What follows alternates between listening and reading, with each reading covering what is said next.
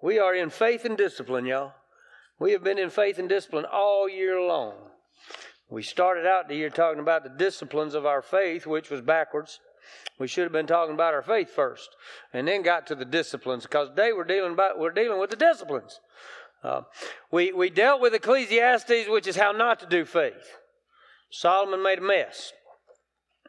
Uh, and then we got to Romans, which uh, defines, explains, um, really kind of lays out our faith. And now we're in Hebrews, and we see the writer of Hebrews sharing with us uh, the explanation of how our faith has developed and explaining it to the Hebrew people. He's a Hebrew writer.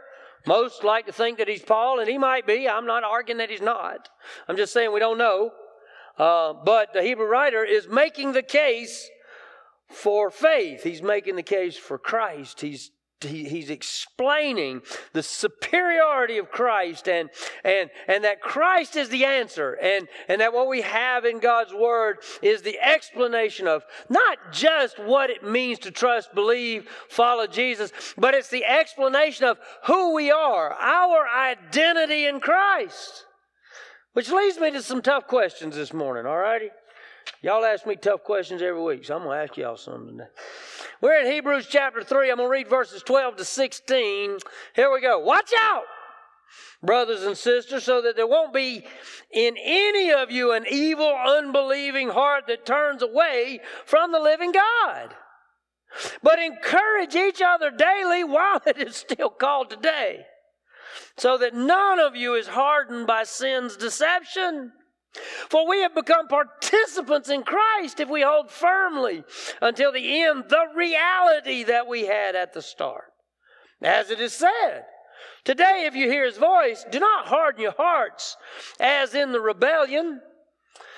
For who heard and rebelled? Wasn't it all who came out of Egypt under Moses? Let's pray. God, we thank you. Thank you for your word. Thank you, God, that you've spoken. God, I thank you that not only did you speak to your people in the wilderness and in the desert and, and, and, and in the Exodus, but God, you, you've spoken through your word to us. And, and God, you've explained to us not merely a, a, a, concept of belief, but God, you have provided for us an identity in our Savior, in Christ. God, help us to recognize and acknowledge who we are as your children. God, help us to recognize, realize what it means to believe. We pray it in Jesus' name. Amen. 1985, I went to Poland. Uh, I was a student at Columbia Bible College, which is now called Columbia International University. Uh, and and everybody most of the people i was in school with and most of my friends all intended upon graduation to go to the mission field. And it was almost this sort of um, secondary calling that some of us had no intention of going to the mission field. I was going to be a pastor. That's about all i knew I was going to be a pastor, a preacher, or whatever, you know, a ministry, something like that. And so I was in school taking my classes, studying theology and, and taking the ethics courses and took some Greek and some Hebrew and, and, and just, just piling all this stuff and knowledge in my head, right? So that I could get out and, and know all the answers. Not. But in 1985, I, I, got sort of convicted by the fact that all my friends were going to the mission field. I thought, well, fine. I'll go to the mission field and just make sure that it's not where I'm supposed to be. Right? So uh, I signed up with a group called Teen Missions International. Now, what Teen Missions International does is they take teenagers all around the world to do different kind of mission trips. They'll do construction trips, they'll do evangelism trips, they'll do disaster trips, they'll do all kind of things. And and, and when they do it, they, they they they congregate all of these teenagers in two sessions down on Merritt Island, Florida, not far from the Cape Canaveral thing and all that. And anyway, they pile them into this really hot um, jungle like atmosphere down there, and, and, and they make us live in tents without air conditioning. I remember in I, I, since I was a leader, I remember lying in my tent one night and and and and just sweat just running off me, you know. And I was laying there, I was like, "What are you doing here? Why are you doing this?" And and down in the the the, the Palm Branch, Florida area, you know, and and and you could lay there at night and hear mosquitoes so I'm laying there, I'm thinking, this is ridiculous. Why am I here? Well, then when my team got there, we had 32 teenagers, all ages from 13 years old. Now, what? I'm a parent now. Back then, it didn't seem unreal to me, but I could imagine what teen, what parent was sending their 13 year old teenager to Poland with people they didn't know, right? So we had teenagers from 13 all the way up to like 19, and I wasn't but 23, and I was a leader. And so, so, so we embark on this mission experience, right? We learned how to lay block. We learned how to drive nails. We learned how to, we dug ditches and trenches. I remember one day we were in our classes preparing to go do construction work in Poland. We came back to our camp area because we were assigned a camp area and had tents on platforms. So, so creepy crawlies wouldn't, they'd crawl under, not in, right? We got back to our tent and a storm had blown through while we were in our classes. We got back and all our tents were blown all over the place. All our clothes were soaking wet. Everything we had was in this, this disarray. And guess what question I asked again? What are you doing here? Why are you doing this? What? Why? I, yeah. Well, we finally graduated. We, we, we took flights out of Orlando International to Greenland, oh, or Iceland, Iceland. Then we flew from Iceland into, into Dusseldorf, I think. And then we got on train. This is 1985. Do y'all know the significance of that year versus 1991? 1990? we got on a train to go to Poland, which means we had to cross East Germany. So here we go, and in the middle of the night, here comes the train approaching this long line of lights in this no man's land between East Germany and West Germany. And a guy got on the train with this little desk round strapped around his desk. He wants to see all our all of our passports. And he had a machine gun. Again, I asked the question what are you doing here? Why are you doing this? Right? And so we didn't trust 13 year olds with their passport crossing Europe. So, so we had them all in a box. And so my responsibility get the box. So I get out this big steel box and I unlock it and I open it up and there's a pile of passports sitting in there, not to mention a pile of cash. And so he starts stamping passports. Well, guess what? We made it into East Germany. We all laid down and went to sleep. About five minutes before we crossed, before we stopped in Dresden, I woke up and I went, This is our stop. Well, guess what? Trains in Europe stop like that and then they're gone again.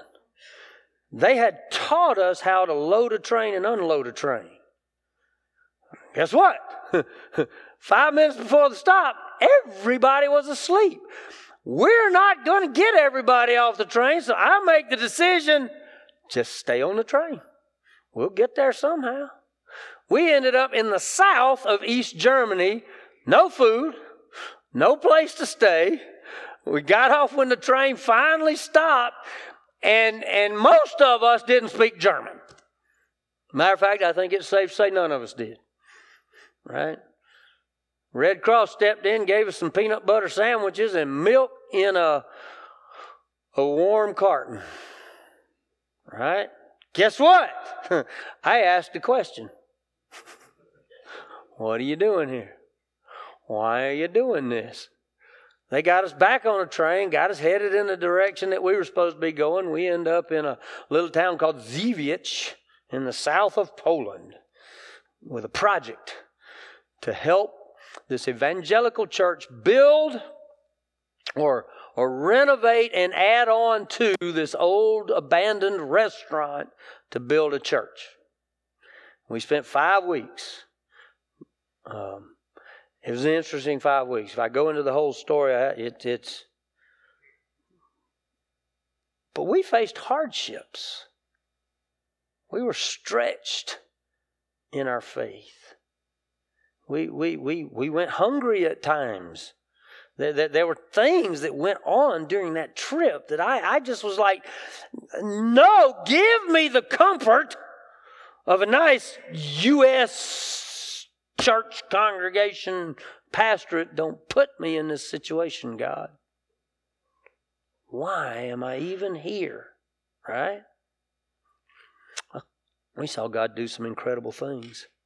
But can I tell you what I learned of, of hardship? One of our tourist excursions was to the city of Krakow. We went to the castle, Wawel Castle in Krakow. We saw all kind of amazing things in that castle. And then they put us on a bus and they took us to a place called Auschwitz. We took teenagers through Auschwitz.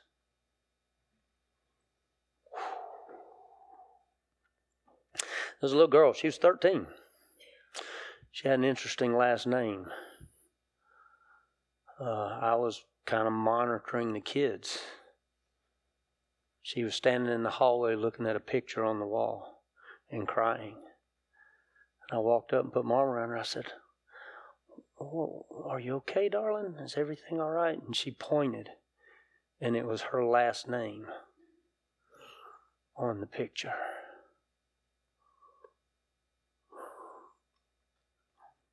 Let me ask you a question. Do we trust God? I mean, do we really trust God? And in considering that question, I have to ask the follow up question How do you know that you trust God? I mean, I, I shared a few weeks ago, it's easy for me to say, I love God. But you don't know whether I love God or not unless my actions, my attitudes, my choices prove out that I actually live a life that expresses my love for God. So if I say, Yes, I trust God, you take it at face value. Yes, Bobby trusts God. Uh, take it at face value. You say about yourself, Yes, I trust God. But you don't know that you trust God until you find yourself in a place of hardship. Until you find yourself in a place of trial till you find a place at the end of yourself. We're pretty capable people, right? We can do a lot of things. God's people went through, they came out of Egypt. They, they, they're pretty comfortable in Egypt if you read the account.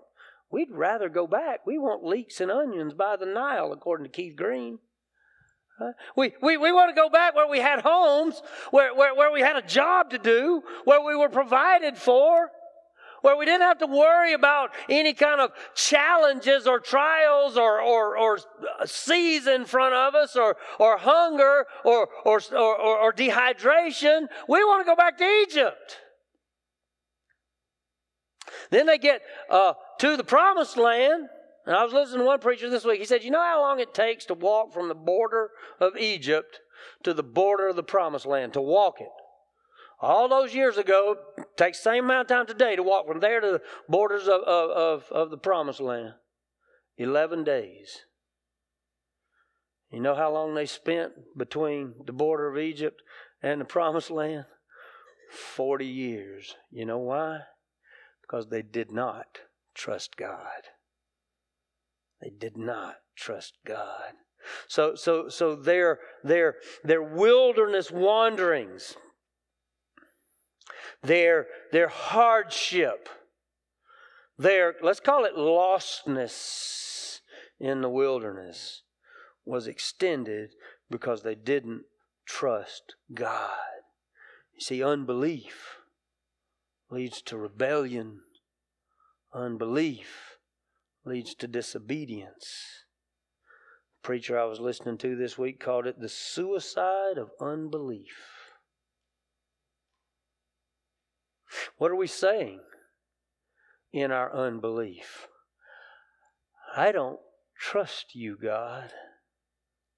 See that? Listen what he says. Watch out, brothers and sisters, so that there won't be in so there there won't be in any of you an evil, unbelieving, untrusting heart that turns away from the living God. They got to the edge of the promised land and, and, and 12 spies went in and 12 came back. Two said, let's go. 10 said, let's don't. And the people said, we can't do it. No, what they were saying was, God can't do it.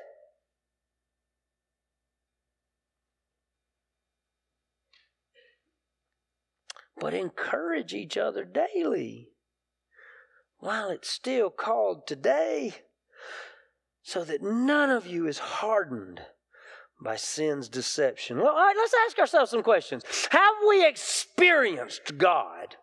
You know, there's a whole study that's been around about 35 years now called Experiencing God. I taught it about 10 times 35 years ago to young people. I remember one day one young man came to my came into the study. He went, "God talked to me this week." I was like, "Yay!" Right? See, God speaks. I tell people all the time when they say, well, I just don't hear God speak. Well, get your Bible open. God's talking nonstop right here. Nonstop. Listen to Him.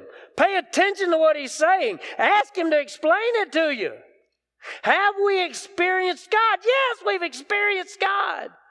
Then why don't we trust what God has done? These people who rebelled against God at the entrance to the promised land had seen the Red Sea split. They'd seen water run out of a rock. They'd seen quail fly so low you just whack them in the head and eat them. They saw bread fall from heaven. You see, God provided for these people. And yet they said, We don't trust you, God. Have we experienced God? Have we heard from God? Do we believe God? Do we believe God's promises? Do we trust Him?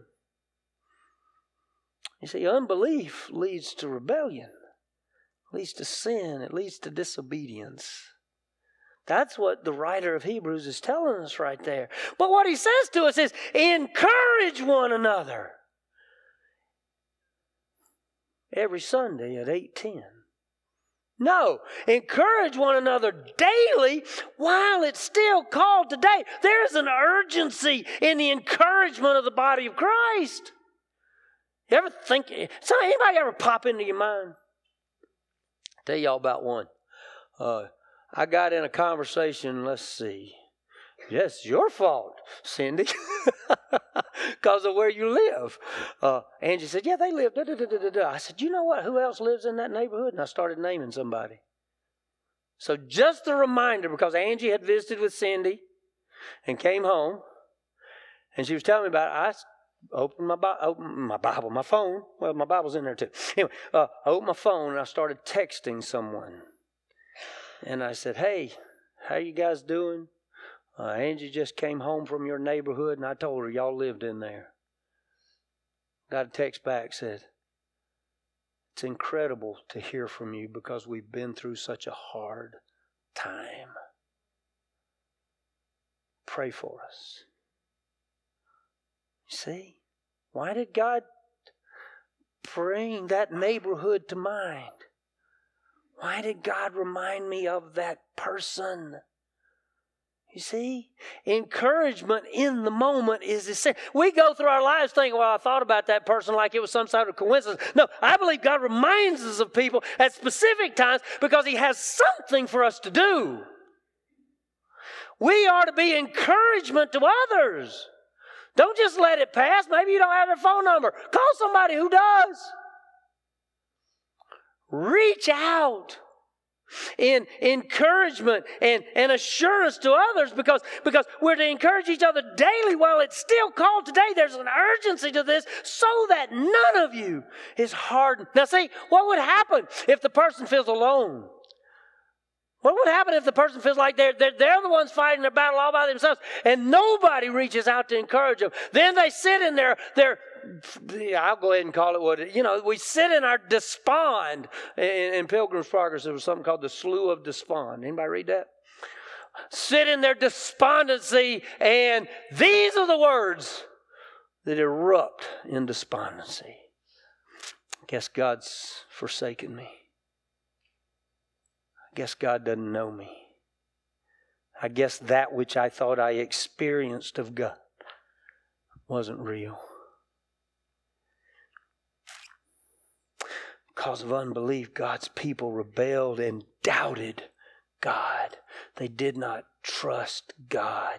They disobeyed God and they wandered for 40 years. Listen to this.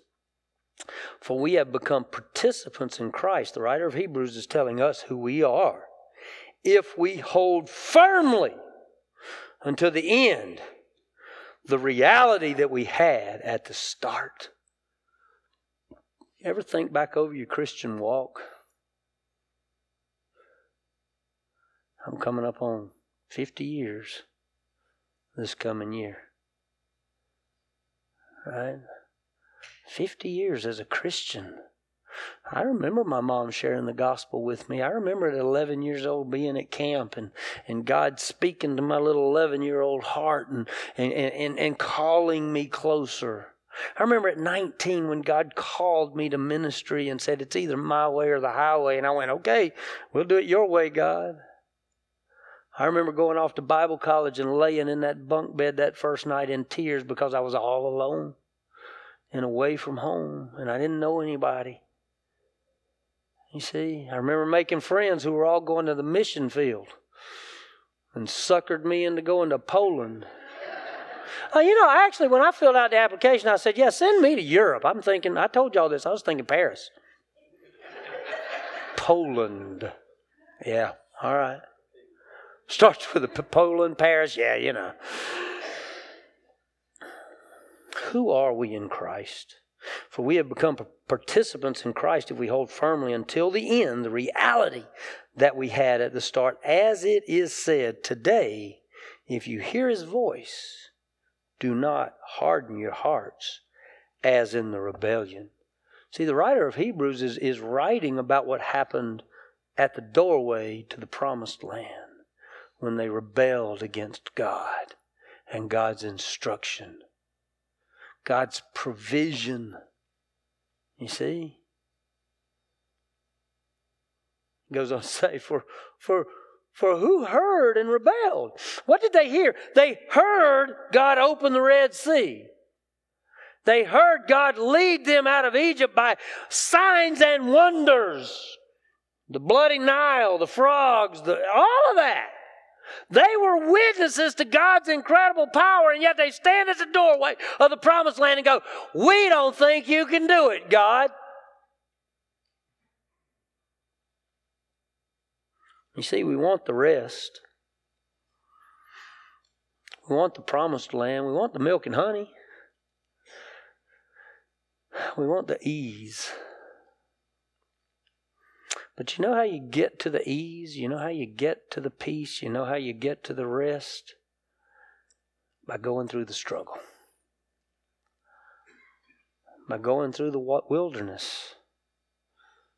By wandering Sometimes we feel defeated. See, we want God's good, but we don't want life's struggle. We live in a broken, fallen, sinful world. Bad things happen. Hard times come. You see?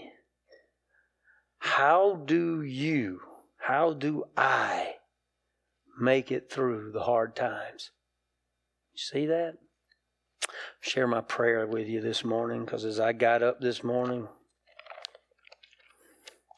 you know, they say confession's good for the soul, right? I got up this morning, I was going, God, What am I doing here? Why am I here? Why am I doing this? God led me to this passage of Scripture. I will bless the Lord at all times. His praise will always be on my lips. I will boast in the Lord. The humble will hear and be glad. Proclaim the Lord's greatness with me. Let us exalt his name together. I sought the Lord, and he answered me and rescued me from all my fears. Scott, you just sang about these things. Those who look to him are radiant with joy. Their faces will never be ashamed. This verse in particular. The poor man cried, and the Lord heard him and saved him from all his troubles. The angel of the Lord encamps around those who fear him and rescues them. I'm going to quit right here. Taste and see that the Lord is good. How happy is the person who takes refuge in Him. That's about the 20th time I've read those verses this morning. Psalm 34, verses 1 through 8. I read them early this morning. I was up at 4. I was sitting there with my cup of coffee and I was like, God, it's Sunday. It's today. While it's still called day, there's going to be folks sitting in bright red chairs want me to encourage them. Guess what, God? Before I can go encourage anybody, I need your encouragement. God led me to Psalm 34. And I said, Taste and see that the Lord is good. You see, you can't enjoy the rest unless you persevere through the struggle. Guess what? All those folks. Can you imagine what the. this is going to sound kind of morbid, but I'm going to say it anyhow. Can you imagine the graveyards in the wilderness? When that whole generation passed away for their unbelief. But guess what their kids got? They got the promised land. They got the milk and honey. You see? I'm going to read it again to you. Watch out, brothers and sisters, so that there won't be in any of you an evil, unbelieving heart that turns away from the living God. The living God. But encourage each other daily while it's still called today, so that none of you is hardened by sin's deception. What does that mean? I'm going to do my own thing, God. You've left me alone. You've ignored me. I'm going to go out and do just what I want to do. For we have become participants in Christ if we hold firmly until the end the reality that we had at the start. As it is said, today, if you hear his voice, folks, today, if you hear God's voice, do not harden your hearts as in the rebellion. For who heard and rebelled? Wasn't it all who came out of Egypt under Moses?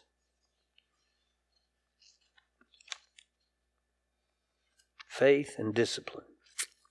The disciplines of our faith starts with the word faith. Do you know what? We don't even know we have faith until it is tested. We can say it, we can believe it. But how we respond in hardship is the exhibit of our faith. See? Do you know Jesus this morning? Are you in Christ, as the writer says? Because that's our identity to be in Christ. And when we face hardship, what do we do? We cry out to God. We reach out to God. We pray like the psalmist. The poor man cried, and God rescued him. You see?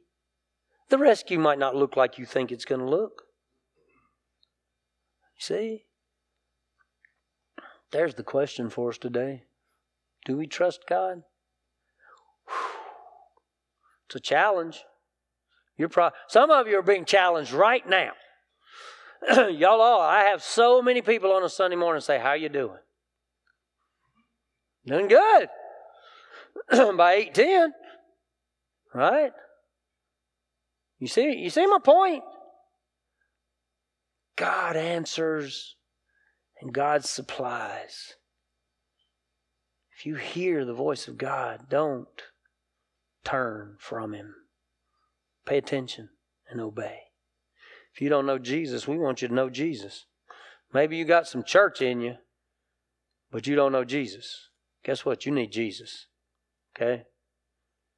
Jesus is Savior, Messiah, Lord, a friend who sticks closer than a brother. See? We're going to sing one more song, give you the opportunity to respond to God. You're not responding to me. You're not responding to the gathering. You respond to what God has spoken into your life. And if you've heard Him, don't turn from Him. All righty? Let's pray. God, thank you for today. Thank you that your word is true and you are faithful. Thank you, God, that you loved us first. And, and God, you continue to love us most. You love us best. And when we feel alone, when we feel isolated, when we feel burdened, when we feel weighted down, God, that's when, as we reach out to you, God, we find your encouragement in your words by your Spirit. God, that you lift us up, you fill us up. you, wrap your arms around us. God, I knew that this morning. I felt that this morning. I was like, yeah. God, thank you for meeting us in the wilderness. God, help us to hear. God, help us to trust you. We pray it in Jesus' name. Amen.